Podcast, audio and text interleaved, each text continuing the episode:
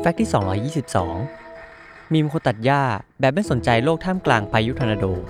เกิดจากเด็กน้อยวัย9ขวบ ที่ปลุกแม่ขึ้นมาดูพายุ ซึ่งแม่คนนั้นคือเซซิเลียเวสเซล ผู้หญิงชาวแคนาดาในรัฐแอลเบอร์ตา โดยวันนั้นเธอกำลังงีบหลับ ส่วนสามีของเธอกำลังตัดหญ้า ทันใดนั้นเอง พายุลูกใหญ่ได้บุกเข้ามา เด็กน้อยปลุกคุณแม่ขึ้นมาดูพายุลูกนั้น แต่พอตัดภาพไปที่สามีของเธอ เขากลับตัดหญ้าอย่างสบายใจ แบบไม่แคร์ background ทอร์นาโดข้างหลัง และสามีของเธอยังเล่าอีกว่า